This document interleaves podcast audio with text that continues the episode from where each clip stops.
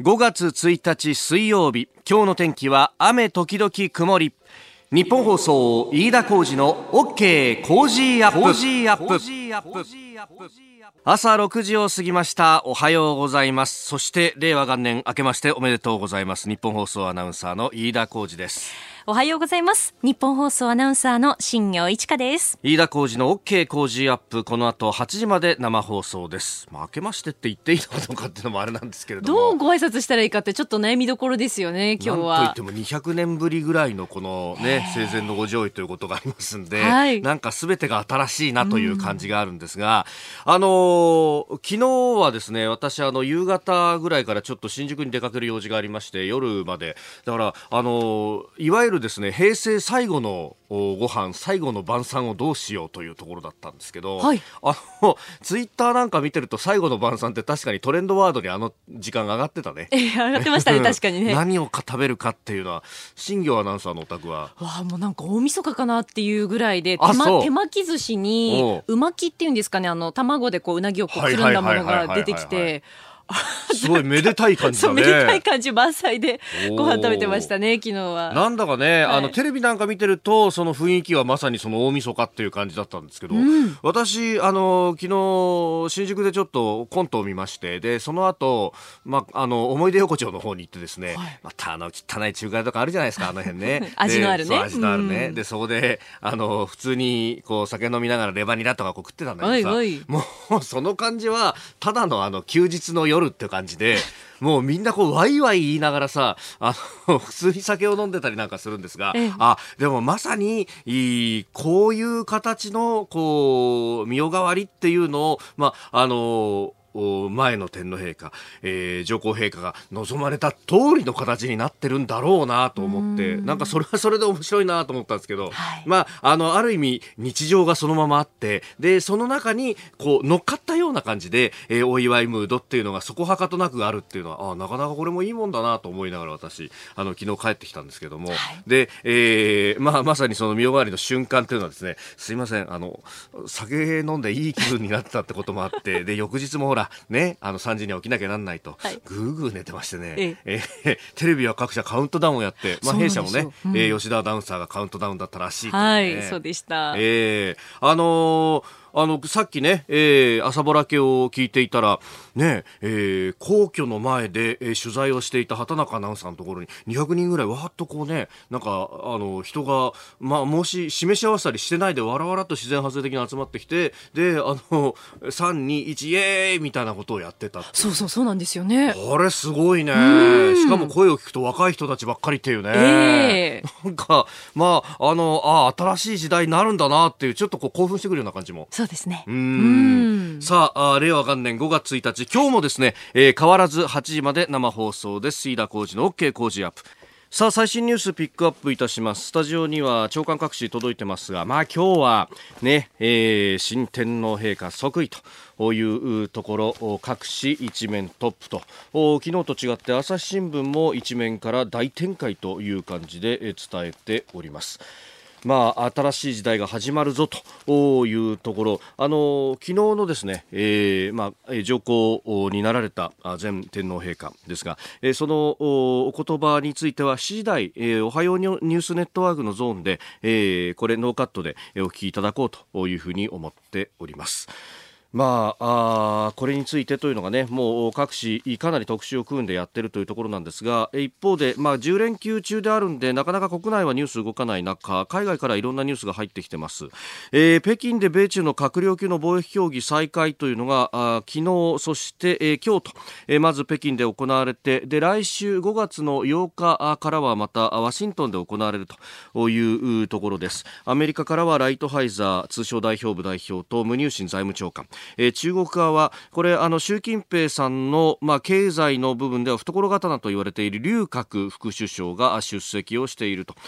いうことです。で、えーその一方で台湾海峡ではアメリカの海軍の艦艇2隻が通過しているとこれあのーあまり日本のメディアじゃ報じられてないんですけれども年初からですね毎月連続で実は航行していると。で昨日これ発表第7艦隊が発表させたんですが通常の航行だと。まああの言ってみたらの台湾海峡というところも、まあ、狭くはなってますけれども航海公の海があるということですからその公の海を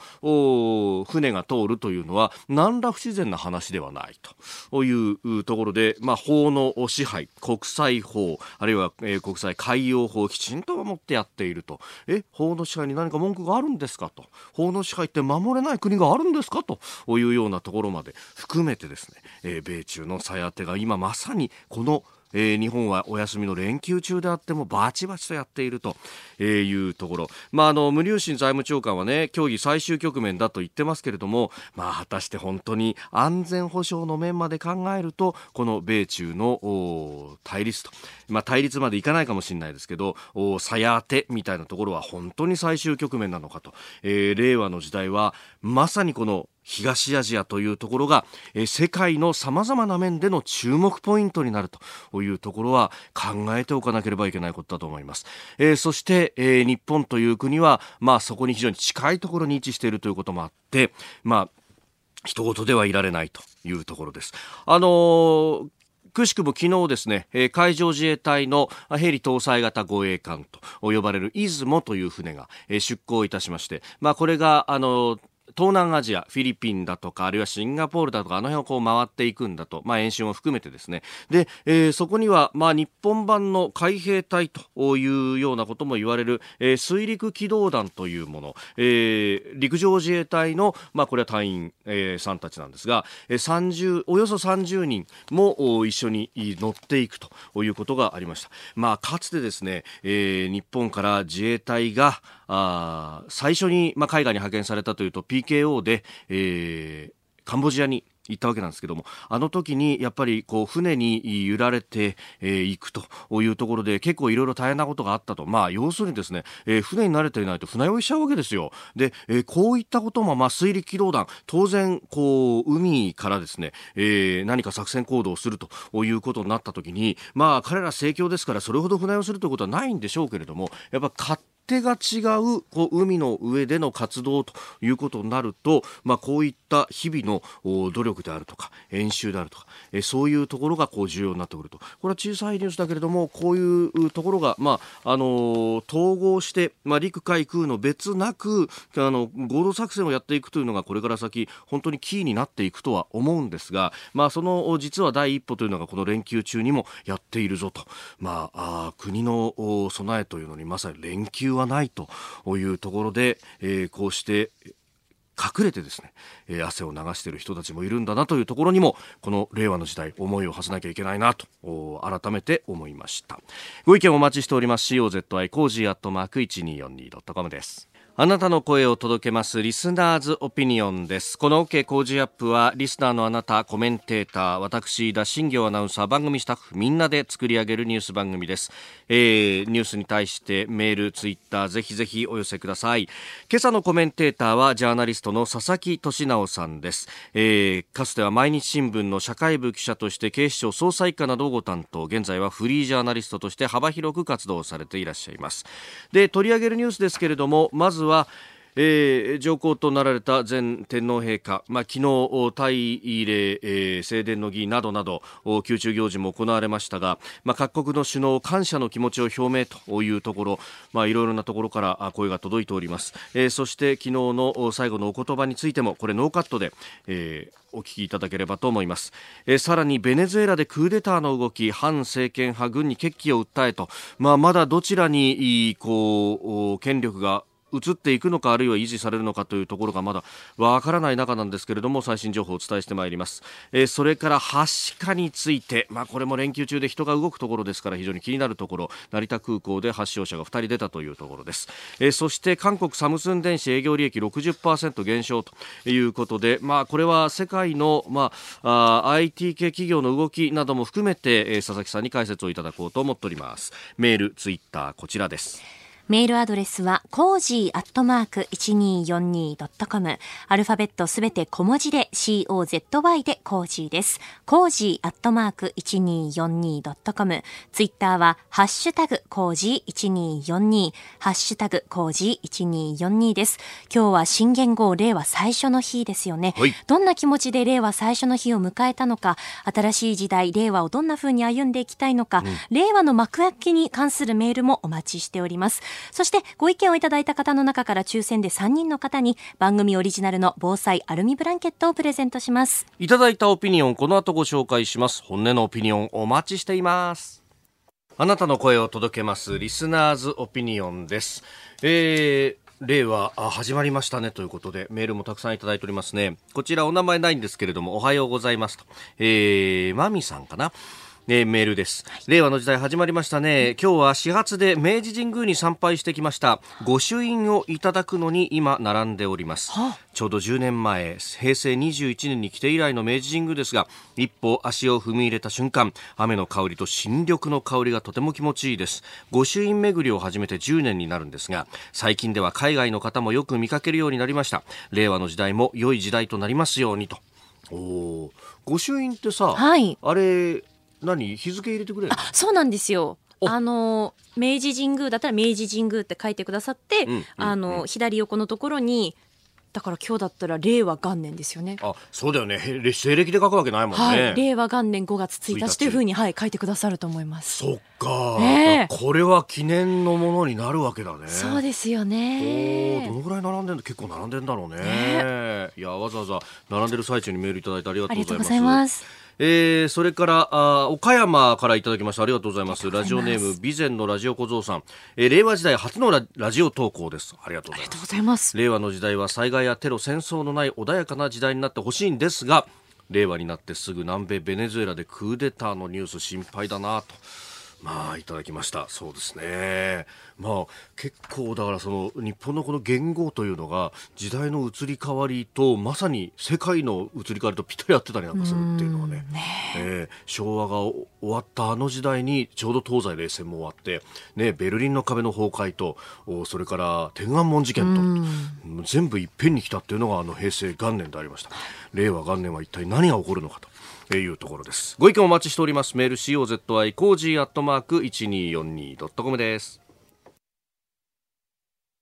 さあ、6時台はコメンテーターの方々とニュースを掘り下げてまいります。今朝のコメンテーター、ジャーナリスト、佐々木俊尚さんです。おはようございます。おはようございます。よろしくお願いします。よろしくお願いします。えー、令和元年最初のコメンテーターと、よろしくお願いいたします。記念すべき日に嬉しいです。いやいやいや、あのー、僕はですね、えー、令和に切り替わるタイミングって、えー、あの、元年してたんですけど、ぐーぐー寝てたんですけど、佐々木さんいかがでした？今日5時に起きなきゃいけないんで、僕もすいません、寝てました。いや、おっしゃる通りですよね。さすがにこうやって朝の番組やってると、この切り替わりどうしようって悩むところなんですが、なかなかそういうわけにもね。そうですよね。新業アナウンサーは一回起きたんだっけ？私一回12時10分前ぐらいに起きて、テレビとラジオつけて、こう、各社どんなことやってるかなっていうのを見てニヤニヤしてましたよ。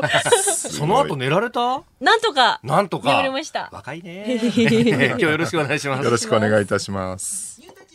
5月1日水曜日時刻は朝7時を過ぎました。改めましておはようございます。日本放送アナウンサーの飯田浩二です。おはようございます。日本放送アナウンサーの新業一華です。あなたと一緒にニュースを考える日本放送飯田浩二の OK 工事アップ。7時台はコメンテーターの方々とニュースを掘り下げてまいります。今朝のコメンテーター、ジャーナリスト、佐々木俊直さんです。佐々木さん、おはようございます。おはようございます。よろしくお願いいたします。よろしくお願いします。えー、佐々木さんは、あ毎日新聞の記者として社会部、警視庁、捜査一課などをご担当されて、その後はあフリーのジャーナリストとして、えー、ご活躍されていらっしゃいます。今日は8時までお付き合いよろしくお願いいたします。はい、よろしくお願いいたします。えではままず最初のニュースこちらです。上皇となられた前天皇陛下に各国首脳が感謝の気持ちを表明。昨日4月30日皇居宮殿で大慰霊正殿の儀が行われました。昨日をもって前天皇陛下はご上位され上皇となられえ今日5月1日新しい天皇陛下が即位されております。日本と関係の深い各国の首脳は上皇となられた前天皇陛下に感謝の気持ちを表明しております。えー、アメリカのトランプ大統領アメリカを代表して天皇皇后両陛下に心から感謝すると。新しい時代を迎える日本と協調と協力の伝統を継続することを楽しみにしていると、えー、期待感も示しました、まあ、韓国、中国、ロシアなど、まあ、日本を取り巻く周りの国々からもこう感謝の言葉が届いているということです。まあ、昨日のね、えー、まずはあ儀式が終わってと。いうところですか、うん、なんかね改めて平成30年ね、はい。えー、上皇様と一緒に振り返るみたいな感じが僕ねちょうど新聞記者だったのは昭和63年の4月だったのであの平成元年の前の年だったんですよね、はい、だから30年間がまさしく自分の社会人人生というかメディア人生だったので、なかなかね、感慨深いものがあったんですけどなんかねやっぱり一番多かった、まあ、戦争がなかったってよく言われるんだけど、同時に災害がむちゃくちゃ多かったですよねこの30年。そうするとその先の天皇陛下上皇様の印象的なシーンってほぼ全て災害の時に、はい、被災地に行かれて寄り添ってらっしゃるっていう、その姿お姿でね。もうねすごい思うんだけど3年ぐらい前に、ええ沈黙って映画が公開されたの覚えてますか？マーティン・スコセッシ監督。日本の遠藤周作っていう、はい、カトリックの作家の原作を映画化したもの、えーえー、でね遠藤周作の宗教観ですごい有名で、はい、これねヨーロッパのカルテカトリック教会から批判されてるんですよ。あそうなんですか？こんなものはこんなものはキリストじゃないとか言われて。どういうことなのかって。遠藤周作の有名な、ね、イエスの生涯って本があるんですけど、はい、これはイあのイエス・キリストの一生を描いたものなんですけどねよくほら、うんうんうん、聖書を読むとキリストはね、はい、奇跡を起こして病気を治したとかって書かれてるじゃないですか。はいところが遠藤周作のイエスの生涯を読むとイエスはその病気の子供とかね、うんうん、い。たその女性とかやってくるとその横に寄り添ってただ泣いてるだけなんです。はい、で決して奇跡を起こさない、はい、でもその寄り添ってくれる姿が素晴らしくこうありがたくてみんながそれにこう帰依していくっていうそういう姿を描いていくっていうね。でこれってなんか日本人の宗教観にすごくこうね、はい、沿ってる感じでしっくりくると思うんですけど、僕ねその先の天皇陛下がねずっと被災地に行って常にこう人々に寄り添ってる姿ってのは、はい、まさしくねその遠藤周作のキリスト観みたいなねそういう日本の宗教感覚みたいなのを体現されてる存在だったんだなっていうのをね改めて感じるところいや確かに膝をついて、うん、であの同じ目線であの元気を出してくださいね。大丈夫ですかって。そうなんですよ、ね、お気遣いされるその姿、うん、だから昔ねほら昭和天皇の時代に行幸って言って戦争が終わって、はい、人間、ええ広人だって言ってこうずっとこう日本中回ったじゃないですか。あの時はやっぱり結局窓から手を振ってるだけで、はい、ね、それが平成の時代になると天皇陛下がもう窓から手を振るんじゃなくても実際に近くに寄っていっても、うんね、手を合わせてこう拝まんばかりに人々にこう話しかけるっていうね、あの一歩の踏み出し方ってのはやっぱりこの時代ならではというか、ね、あの上皇様ならではの姿だったんだなって、ね、思いますよね、まあ、まさにその現憲法下で象徴としての、まあ、務めっていうのは一体何なのかっていうのをロールモデルがなかったわけですもんね。そうなんですよね。だまさにねこのロールモデルのなさみたいなのが、はい、ますます今日本ではね、進んできて要するに、まあ、天皇のロールモデルもなければ、はい、じゃあ日本社会のロールモデルって何なのか、えー、まあ、昭和の頃はね、えー、散々こう、まあ、明治維新以来ずっとですよ、うん、もうねアメリカヨーロッパに追いつけ追い越せってやってきたんだけどそうです、ね、その追いつけ追い越せがもはや成り立たなくなってきてる。いまだにね北欧を目指すとか言ってる人がいるんだけど、はい、でもその北欧でさえも移民の問題で混乱してて、ポピュリズム政党が着信してきたりしてるわけでしょ、確かに。だからこの令和の時代ってねもはや我々の先には目指すべき国のモデルがない、その中でどうやって新しいモデルを作っていくかって時代になってきてるのが令和の時代だなと思いますね。はいえー、まずは上皇となられた前天皇陛下各国の首脳感謝の気持ちを表明というニュースでした。おはようニュースネットワーク。東京有楽町日本放送をキーステーションに全国のラジオ局21局を結んでお届けいたします時刻は7時11分になるところです。おはようございます。日本放送アナウンサーの飯田浩二です。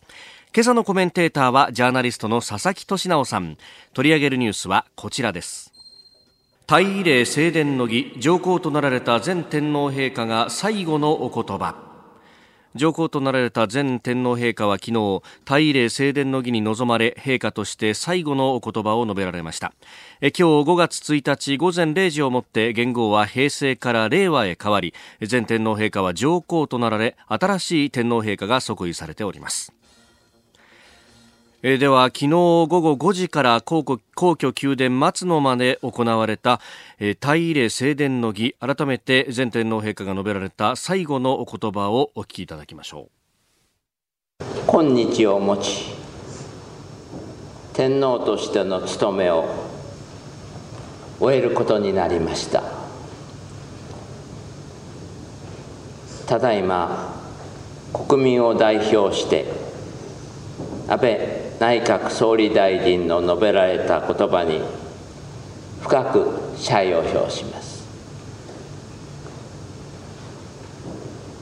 即位から30年。これまでの天皇としての務めを国民への深い信頼と敬愛を持って行い得たことは幸せなことでした。象徴としての私を受け入れ支えてくれた国民に心から感謝します。明日から始まる新しい令和の時代が平和で実り多くあることを皇后とともに心から願いここに我が国と世界の人々の安寧と幸せを祈ります。えー、昨日のお言葉をノーカットでお聞きいただきました。まあ、平成をね、え振り返るという昨日のメディアずっとそれでしたけれども。そうですね。いや本当にね平成この30年って何だったのかってもっと我々はきちんと精査する必要があって、はい、まあ、戦争はないのはいいことでした、うん、でも経済的にはかなり疲弊してしまってですね、はい、特にまあまあ、専門分野がテクノロジーとかなんですけど、やっぱりあの家電エレクトロニクスが完全に敗戦してしまって、はい、日本で残ってる主要産業の中で、大きいものは自動車だけになってしまってるっていうね、はい、でこの自動車でさえもね、もうこれから自動運転だ、EV だなんてどんどん激変していくっていう、そういう状況の中で日本、どうこれから舵取りしていくのかっていう、はい、あともう一個あの、政治ですよね。まあ、いろんな議論があるんだけど、はいなんていうのかな、こんなに政治の時代がもう一回やってくるとは思わなかったなってえー、平成の始まった頃って、まだバブルの頃だったので、はい、いや、政治なんかみんな興味ないよねと。そうですよね、ね、経済一流、政治三流なんて言われました、ね、言われてました、マスコミ四流なんて言葉もありましたけど、はい、あのそれがね、今、すごい政治闘争、みんな SNS でやってるじゃないですか、こんな時代になると思わなかった、だからこの、ね、盛んに反安倍と安倍擁護派でわーっと戦ったりとかしてる、この状況がね、令和の時代にどうなっていくのかとか、考えなきゃいけない、でもう一個は格差の問題。はいね、日本ってね、特段すごい金持ちがいないので、アメリカではそこは状況が違うんですけど、一方で、うん、まあ、そこが抜けてるって言われるんだけど、中流が普通にいるんだけど、その下の方の貧しい人がどんどん増えてるっていうね、はい、でその状況をどう変えるのか、まあ、いろんな問題が山積みになってるんだけど、うん、まあ、そう言いながらね、僕ね、思うんだけどね、はい今のヨーロッパとかアメリカとかに比べると状況はまだ全然ましだよねって。そう思いませんか、えー、そんなにひどいポピュリズム政党が現れてるわけでもなければ、はい、ね、ものすごい極化するか極左化するかって状況でもなくですね、まあ、とりあえず穏やかな形で令和を迎えられてるっていうのは、はい、これねこれからの世界で日本ってロールモデルになんなきゃいけない時代が来てるんじゃないかなっていうね。各国でその、やっぱ国民というか国民国家としてどう統合していこうかっていうのが、まあある意味上の方の人たちはもうグローバリズムの中で設けちゃってるから国なんか必要ねみたいになっちゃってて、で、えー、そこも含めてどう統合していくかっていうそうなんです。そこのね、ねジレンマですよね。平成の一つの象徴として古い会社の共同体みたいなのがどんどん衰退して終身雇用がなくなってよりよるべなき人が増えていくっていうね、はい、でそこでね何が起きたかっていうともうこれから個人の時代だって言って僕も散々そうやって言ってたんですけど、えー、もうでも個人の時代って言ってるとね、弱肉強食になっちゃうわけですよ、はい。うん、でそうするとその弱肉強食の中で戦えない人たち普通の人たちがどんどん落ちこぼれていくっていう状況が起きて、はい、でも一方でほらオンラインサイロンに入れだとかね、えー、自己啓発本読んで、はい、このジャンルで戦えとかね靴磨けとかトイレ掃除しろとかいろいろ言ってるわけじゃないですか、うんうん、はい、でもそんなんでね生き延びられないですよ、うんうんうん、だからね多分ねそそういうやり方ね個人がジャングルで生き抜けみたいな話じゃなくて、はい、もう一回ねみんなでこう協力し合って生きていけるような、ええ、普通の人でも普通に暮らせるような時代をどうやって作るかってことの方が多分大事なんじゃないのかなっていうね。そういうモデルをね作り直す時代だと僕は思いますね、ね、今日の朝日新聞のオピニオンのところに、うん、あの偉い店長さんという、まあ、経営コンサルタントでユーチューバーの方、はいはい、まあ、この方1990年生まれの方ですけど、え、平成生まれの。でもあのまさにそれをおっしゃっていて、うん、平成は生きづらい時代だったとあの世界に一つだけの花っていう曲があって、オンリーワンがね、あの、もてはやされたけど、一方で、その、なんかオンリーワンにならなきゃいけないと。で、一生懸命、まさに自己啓発本を読んだりとかしてやってきたけど、それって漠然とした目標だからどこが達成感があるのか分からず、本当苦しかったと。でも、そうじゃなくて、ここで戦うんじゃない小さなコミュニティであってもそこで花を咲かせることを考えよう、ね、結局自己啓発で生き抜けとかね勝ち抜けとか言いながらやってることは情報詳細売ってるだけだったりするわけで、メルマガ出したりブログ書いたりそうじゃないよね。っていうね、えー、えー、形を作れるかどうかっていうのがすごい大事だと思うんですよね。でもそういうやっぱ小さなコミュニティの中でってことを考えると、うん、まあ今の東京一極集中みたいなずっと昭和から平成言われてきたことが逆回転してまさに地域の時代になっていかなきゃ本当はいけない。そうなんですよね。僕ね昭和の頃、まあ、えー、昭和の終わりに新聞記者になって会社になったんですけどあの時にね、はい、言われたのはこう例えば特ダネ競争とかやっててね社内で。はい、でまあ手柄取られたりするわけですよ先輩記者に。えー、そうするとねこう他の親しいね上司がすっとやってきてさっき、はい、お前の仕事は見てる人はちゃんと見てくれてるからって。終身雇用の時代の良かったのはあの、ね、見てくれてる人は見てくれてるよねって黙々と仕事してても、はい、今黙々と仕事してると全然誰からも見,、ね、見向きもされない。見向きもされないで、はい、目立つやつだけが生き残るみたいになっちゃってるじゃないですか。それは僕はよくなくてやっぱりもう一回別に終身雇用戻さなくていいんだけど、はい、ちゃんと見てくれてる人が見てくれてるっていうね。そういう仲間がいる感じっていうのを取り戻さなきゃいけないんじゃないかなとはね思いますよね。なんかコストカットコストカットでこう来たこの平成の時代って、うん、まさにそういうこう黙々とやってる人ってなんだコストばっかりかかるなになっちゃってた時代でもありますよね。だ。からねゴーン逮捕なんてもう象徴的な話です、はい、平成の終わりの、えー、要するにあの人はね日産っていうねもう潰れかけた会社にやってきてコストカットで成功したわけですよね。とにかくまあ余計なコストは確かにたくさんあったあの時代バブルの頃ね、もうタクシー券使い放題みたいな時代があったわけで、はい、それを一旦やめてもう一回きちんとねもう余計なこう無駄を省きましょうってそこまで良かったんだけど、うん、省きまくった結果何も残ってないのが今の日本だよねと。だからここからもう一回コストカットとか省くことじゃなくて何を作っていくのかってことを考えなきゃいけない、そこにはねゴーンさんは対応できなかったわけですよ。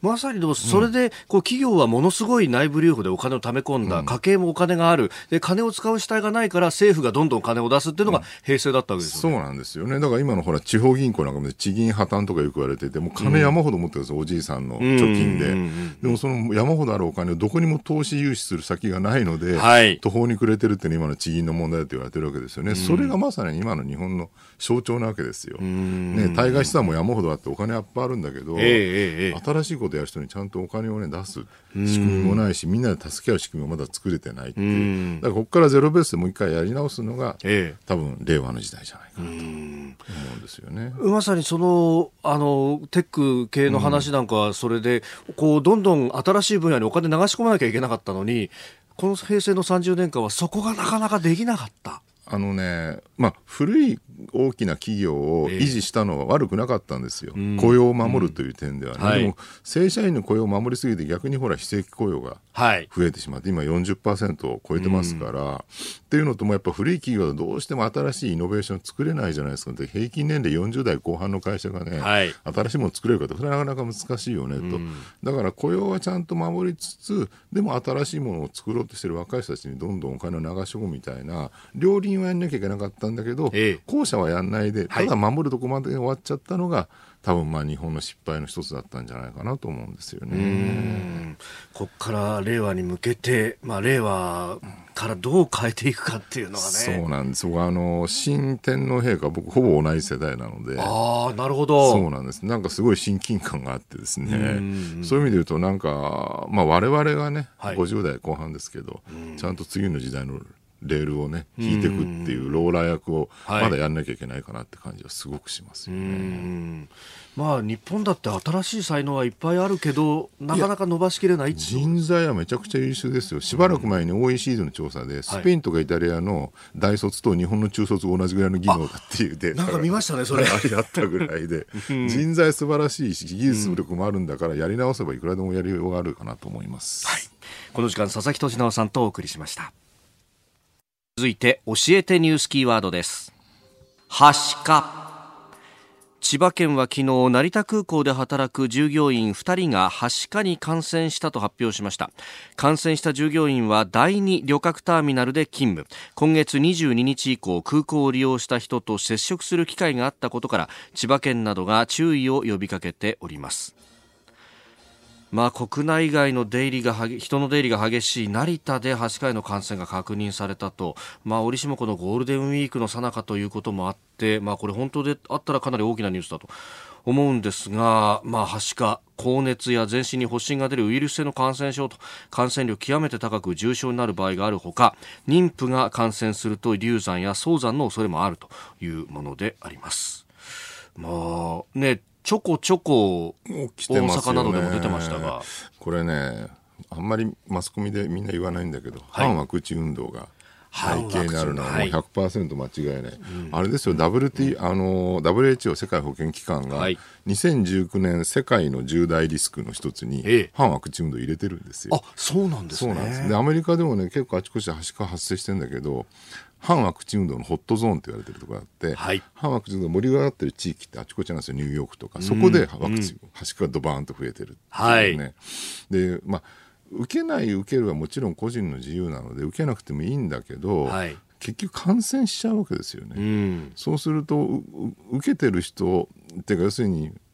自分は反ワクチンじゃない人にまで、反ワクチン運動の悪影響がどんどん広がってしまうってことがあるっていうね、はい、ここを考慮しないで反ワクチン言ってる人たちがたくさんいるっていう。なんかねこれ世界的にそうなんだけど日本だけじゃなくて、ん。なんか21世紀のこのね2019年にもなっていま、はい、未だになんか疑似科学っていうのがねどんどん広がってきてるっていう、えーえ。ー、ちょっと前まで偽科学ってほらなんか割に笑い話だったりしたわけじゃないですか。そんな口頭向けなこと言ってそうそう、ね、ノストラダムスの大予言ぐらいのものでね、はい、それがねこの時期時代になって逆になんか恐ろしい社会的な悪影響を引き起こすようになったっていう、まあ、デマとかと同じですよね、はい、昔はねなんかナチスが UFO を飛ばしてるってそんなバカみたいな電話飛ばしてるみたいな笑い話だったのが、えー、今そのこと真面目に言う人が出てきたりするわけで、はい、なんかこういうね反科学的偽科学的なものがどんどんどんどん21世紀になって逆に世界中に広まってきてるってのは一体何を意味してんのかなっていうね。科学が風評に負けるっていうことですよね。原発の問題もそうですけど、ね、えー、至る所にこれが蔓延してるっていう。しかも言ってる人たちが意外に共通してるっていうね。反ワクチンの人たちに意外にね、なんだろう911自動車発ゼロはアメリカの陰謀だったって言ってる人が多かったりとか。フリーメイソンが世界を支配してるとか、ね、そんな話がありますからね。311は人工地震だったとか言ってる人たちとかね。ななんなんですかねあの運動の盛り上がりっていうのはね。まああの実はけあのこの番組6時台のコーナーで、えええー、東京都医師会の方々にお話を聞くと、今日まさに今週は感染症の専門家の方に聞いたんですが、あの角田先生という方。あのそののやっぱりこう反ワクチンとかも含めてワクチン打ってない人のその穴というものがあると、そこからこう蔓延してしまうと。でワクチンを打ってたとしても確かに100%感染を防げるわけじゃないけれども感染を防ぐことができるのと感染した時も症状が軽くて済むと、いうこともあるからあのこれは打っといた方がいいんですけどと。そうですよね、うんあのー、はしかに限らずね、はい、いろんな感染症が世の中に存在するわけで、まあ、20世紀っていうのはね、そういう感染症をね、はい、それこそ天然と撲滅みたいなのも含めて、一つ一つじっくり潰してきた時代だったんだけど、はい、それが多分ワクチンが出てきた時代に、すごくこれがありがたいっていう気持ちがあったんだけど、そのありがたい気持ちがもう当たり前になってしまうと、はい、逆にそのありがたさが薄れて、えー、逆ブレの効果っていうかね、はい、当たり前すぎるからこそ、それに対するアンチテーゼみたいな感覚っていうのは出てくるっていうのはあるんじゃないのかなっていうね。で、まあね、人によっては副反応が出てしまって、それで体調的に辛くなっちゃう人なんかもいると、うん、なんだよ、やっぱりワクチンで体にいいもんじゃないかもしれないぞっていうふうにそうなんですよね。いや、これメディアの影響もね、結構あって、それこそほら、はい、インフルエンザのね、タミフルの薬が、ね、ほら、異常な行動を引き起こす。あれはインフルエンザの異常な行動だったよねって後から明らかになってんだけど、当時はタミフルのせいにされてしまって、タミフルを打たないと、そうするとインフルエンザが悪化してね、亡くなる人が出てくるみたいな状況があったわけだから、やっぱり、ね、医療の問題ってね、メディアで扱うには本当に丁寧にきちんと医療の知識持った人がやらないとダメだよねっていうことだと思います。軽々しく風評に乗らないことが我々の仕事としても大事ですよね。ねまあ、欧米各国とかだと、まあ、いわゆるスタンダードなメディアだと、まあ、お医者さん出身の人がいたりとか、うん、あるいはこう医師の資格を持った記者がいるとか、なかなかそこまでの余裕が日本の国にないんですよね。だからね、各新聞社の、ね、メディカル担当ちゃんといるんですよ。うん、そういう人が書いてる記事は割にまっとうなんだけど、それがなんか例えば地方支局とかが書いてる地方の記事とかだと、意外に軽々しくね、そういう夫婦が乗っちゃってるケースとかもあるので、まあ、きちんと社内教育も大事だなと思いますね。はい。今日のキーワード、はしかでした。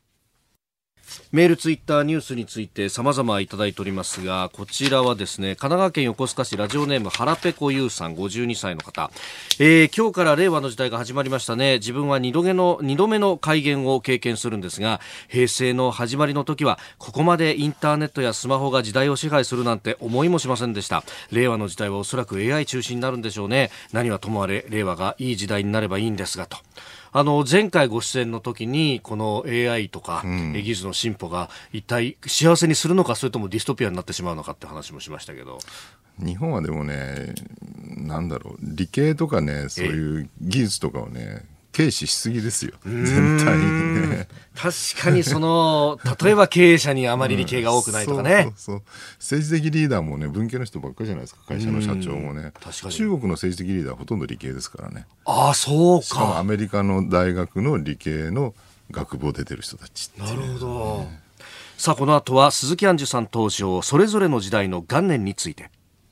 お送りしております日本放送飯田浩二の OK 工事アップ。私日本放送アナウンサー飯田浩二と新業一華がお送りしています。今朝のコメンテーターはジャーナリスト佐々木俊直さんです。引き続きよろしくお願いします。よろしくお願いします。続いてはここだけニューススクープアップです。この時間最後のニュースをスクープアップ韓国サムスン電子の営業利益が60%減少。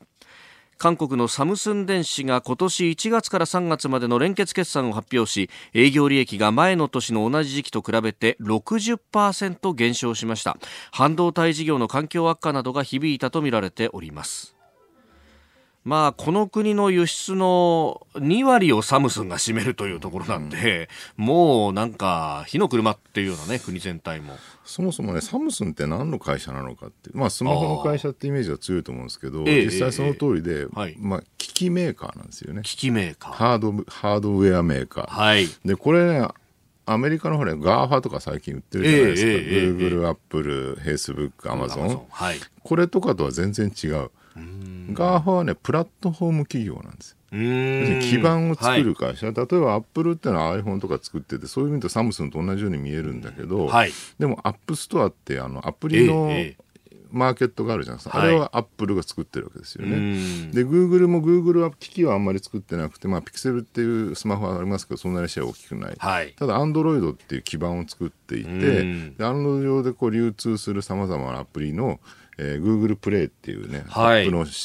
あのマーケットは Google が作ってると、うん、だそういういろんな人が参入してアプリを作ったりとかいろんなサービスやコンテンツ流したりとか、はい、YouTube 上で動画流れるとかね、えー、で YouTube 握ってるのは Google ですから、そういう基盤を作ってる会社がプラットフォーム企業。でこれはね別にハードが新製品出ようが何しようが、はい、関係なしにむちゃくちゃ強いわけですよ。いやそうですよ、使えば使う分だけ上がりがくると、ね、で出てもくると、うん、でサムスンは残念ながら、はい、優秀なねギャラクシーってスマホは作ってるんだけどギャラクシーのスマホはアンドロイドで動いてるので、はい、プラットフォームではないんですよね。でそうすると新製品が売れないといきなり地盤沈下がガーンとしてしまうっていうね、はい、プラットフォーム慣れてないのが多分サムスンの一番の弱さなんじゃないのかなとおそれってそれこそ平成の時代ずっと日本の家電メーカーがそうなんです。全くその通り、ただね日本がまだ少し強いのは、はい、えー、っと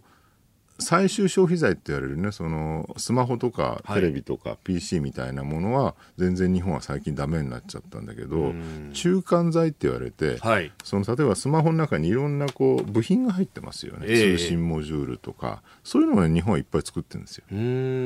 だからそういう分厚い技術力があるので、はい、仮に iPhone が例えば売れなくなってじゃあ Android がも出てきますといろいろ変わってきても中の部品はずっと日本は供給し続けてるって、で韓国が弱いのは、はい、それがないんです。あ中の部品の部分は。中の部品は実は日本とか他の国から輸入して使ってるわけで、はい、だからよくほら最近日韓でね、はい、対立ね軍事的な対立問題が起きててもう対韓制裁せよみたいなことを言ってる人もいるんだけど、その時やっぱり、韓国困るのは日本から中間税行かなくなっちゃうとこれは大変困るよねと。やっぱそういう意味ではね、まあ、日本の地位っていうか経済的な地位やっぱり相変わらず大きいんですよね。ああの昔の感覚でいくと、うん、やっぱりこう完成品を作るメーカーがトップにいてなんか部品とかを作るところっていうのはなんか下請け孫請けみたいなこうイメージがあったんだけどむしろそっちの方が今存在感があるってことですか？そうなんです、まあ、孫請け下請けであるにはやっぱ変わりないわけで地位的にはね、まあ、例えば我々はほら昔昭和の頃なんかねそれこそ海外旅行行ったりとか出張行ってホテル泊まるとソニーってテレビが置いてあって、はい、やっぱ日本は偉大だよねってこう思ったんだけど、えー、最近海外のね、はい、あのホテル泊まって置いてあるテレビ、ハイアールとか書いてあったりするだけで、ね。うん、もはや日本の存在感ないと。そういう意味で最終消費財作ってない作れてない強くないっていうのはすごくこう弱い国になってきてる感ってのはあるわけですよね。ただ一方でやっぱ部品供給し続けるっていうのは、まあ、お金を儲けるという意味では大きいかなっていうね。存在感はないけど、まあ、はい、地面の下の方で一生懸命支えてる感じってのはあるっていうね。だから日本はそれで食っていくしかないし、はい、逆に言うとそれで食えるんならまあいいんじゃないのっていう話を